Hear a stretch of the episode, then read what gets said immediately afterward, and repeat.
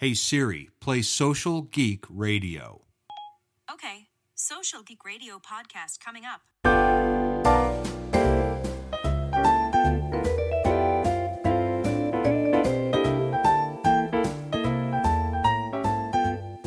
Hello, geeks. Welcome to Social Geek Radio. I'm Jack Munson, your host and marketing consigliere. Today, we're digging into the franchisor and franchisee support networks of Chris Wilson of Legacy Franchise Ventures and attorney Tom Spadea, both recorded live in Philadelphia at the Franchise Show. Today's episode is brought to you by Exults, Citrin Cooperman, and ServiceMinder. ServiceMinder is the platform for managing and operating home services brands, from tracking marketing efforts to delivering professional online proposals directly to clients, to lead capture, to automating daily tasks. ServiceMinder provides unique tools and integrations designed to make your brand stand out from competitors. See why ServiceMinder currently supports more than 50 home services franchise brands and integration partners. Book a demo today at serviceminder.io.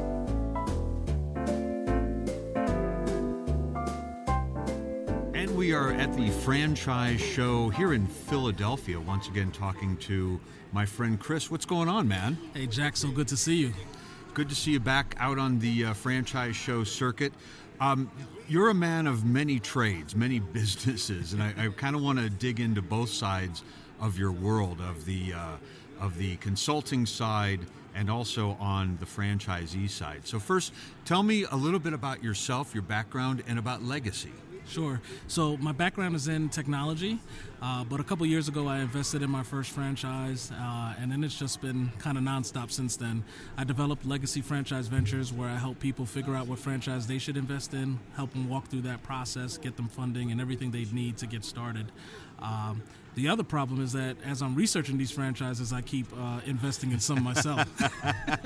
you're you're kind of like the uh, you're kind of like the car expert mechanic who you go to a car show and, and you bring a trailer with you. Right. right Yeah. that that sounds about right.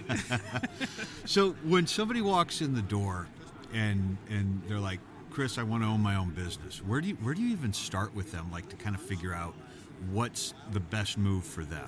So I need to figure out why you want to own a business. That is one of the huge deciding factors. I call it figuring out your why.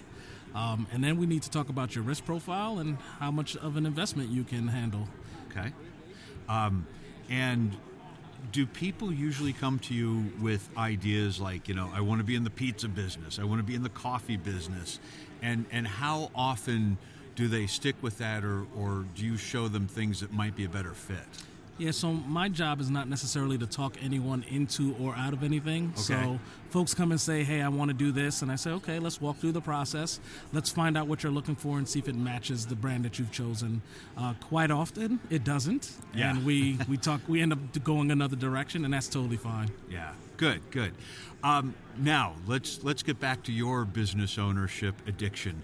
Um, tell me a little bit about some of the uh, some of the brands that, that you're involved in in the businesses that you're running right now. Sure. So my first venture was with uh, Club Pilates. I had uh, two locations in the Orlando area.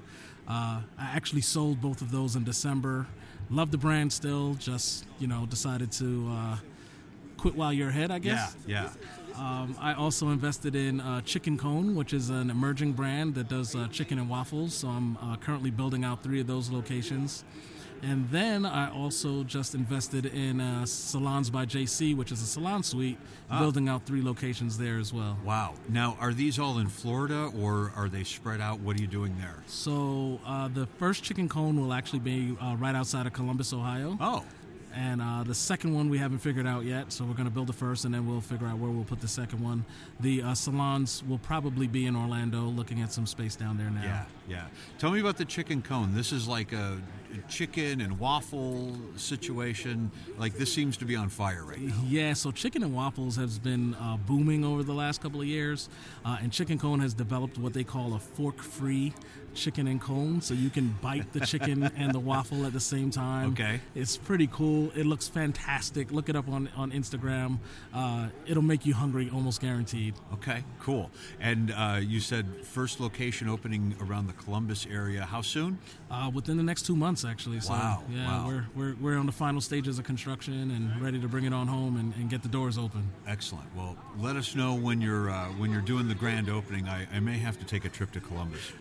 Free chicken and waffle for you, sir. Excellent.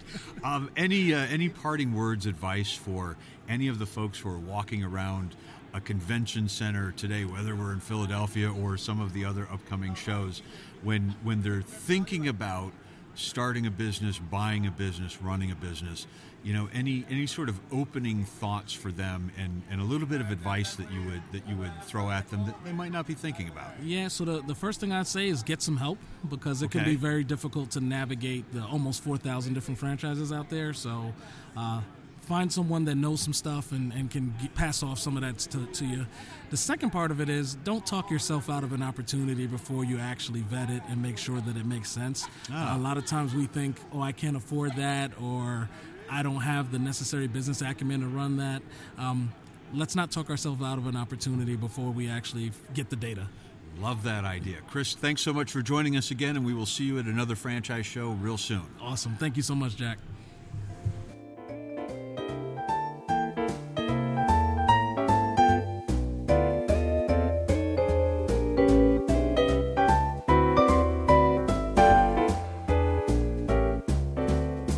In a moment after this word from Citrin Cooperman. Citrin Cooperman is proud to be the home of one of the leading franchising practices in the country. With over 40 years of franchise experience, Citrin Cooperman provides a full range of services to a vast number of franchise concepts.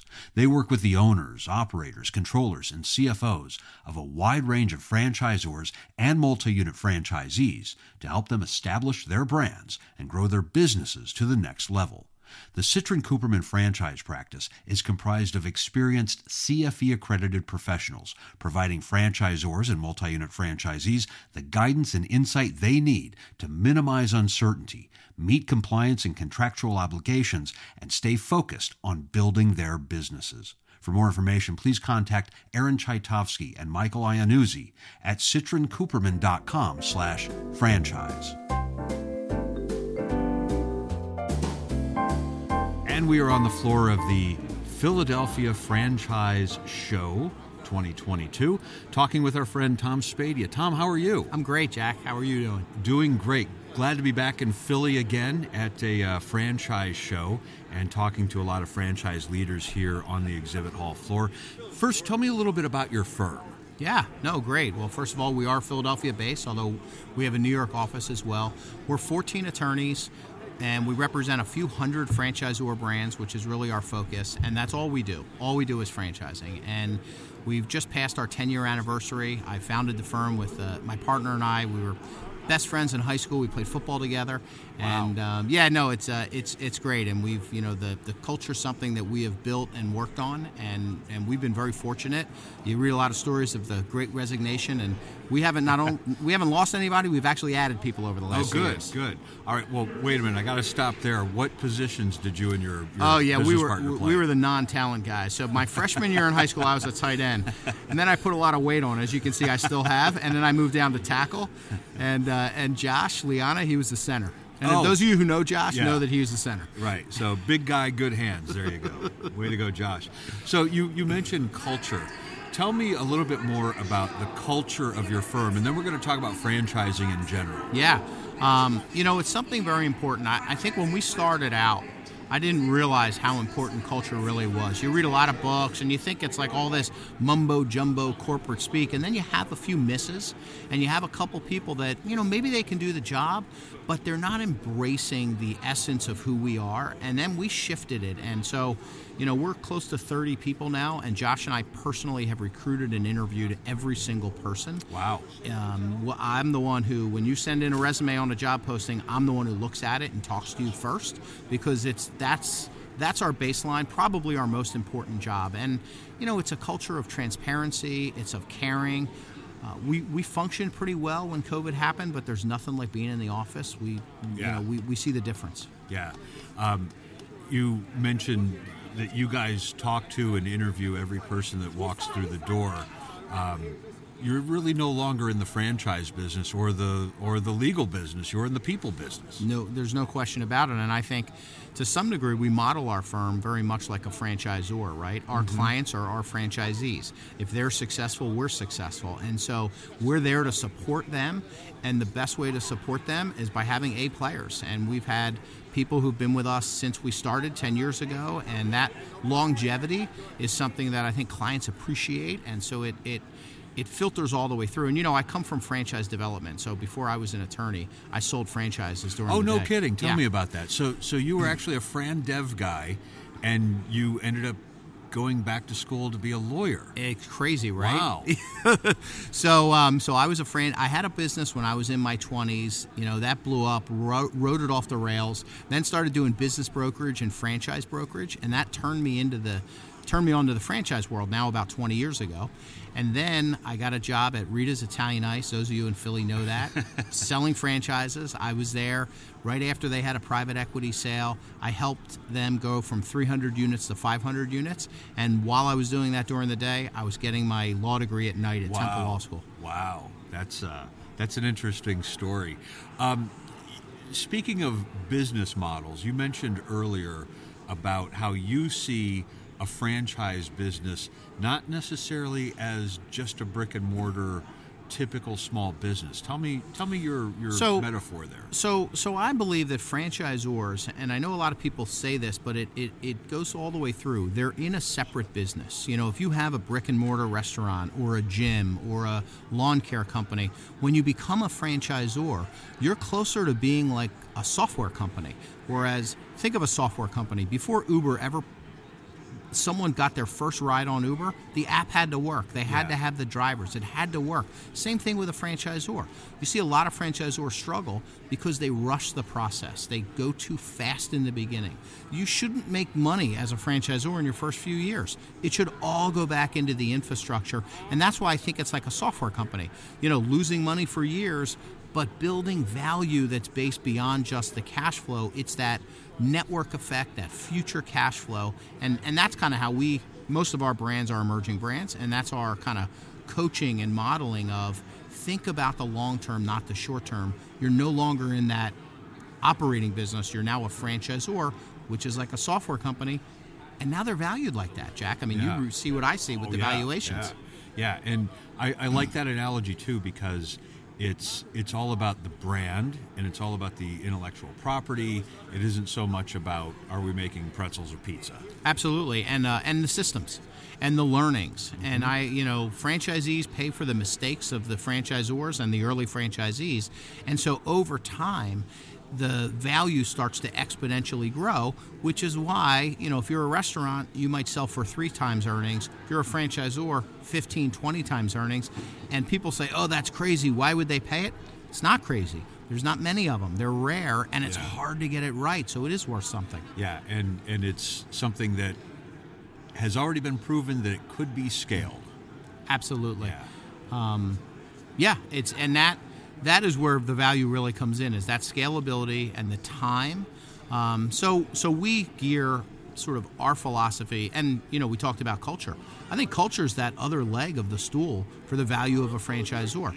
How do they treat their franchisees? It's not just validation of oh i'm making money. Good franchisees they believe in it. They really yeah. they're they're into it. They're part of the team uh, you mentioned culture again, so let's let's sort of take a step back and look at culture for the entire franchising space.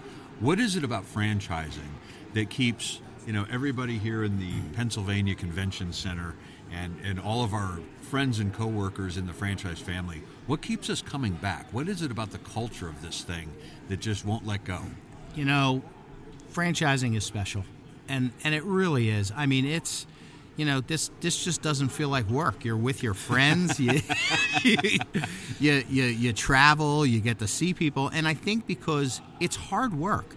And it's such a it's so wonderful to see a franchisor really take off. And all of us it's an interesting thing. You go to a lot of these conventions and it's half suppliers like you and i who are here to support franchisors and you support different ones and it's the most open industry I've ever been involved with. I was in I mentioned before I was in the radio business. I was in a bunch of different things that were everybody felt they were competing against one another and I've never felt that in franchising even though franchisors are theoretically competing for franchisees, they help one another. They mm-hmm. do roundtables. They say, let me tell you how we recruit.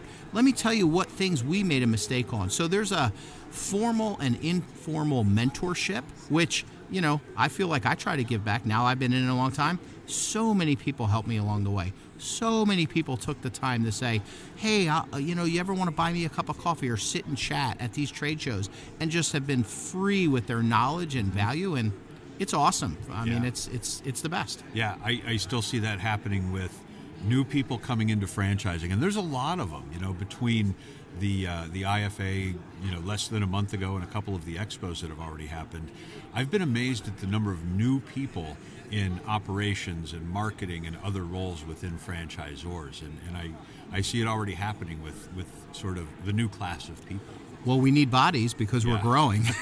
yeah. There's yeah. a lot of activity going on yeah, right now. Absolutely. Everybody's looking for talent, so uh, it's a good place to be.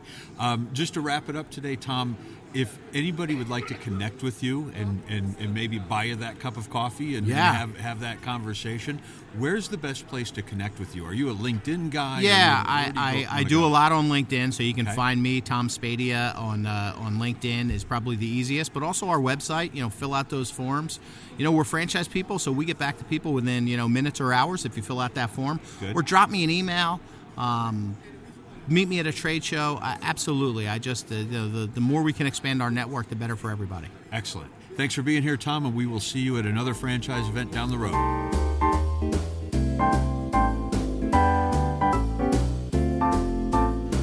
Before we go, a quick word from today's sponsor, Exults. Creating solutions and driving results for over 15 years, Exults is founded on the foundation of driving results. Recent demand has picked up in the digital human resources and recruiting space, and Exults is driving qualified candidates to clients. Exults also drives digital public relations online, allowing your franchise to control the conversation related to your brand. Learn more at exults.com. Exults, driving leads, driving results. And thanks for listening to Social Geek. We're here to help you get yourself ready for the comeback of a lifetime. This is the Social Geek Radio Network.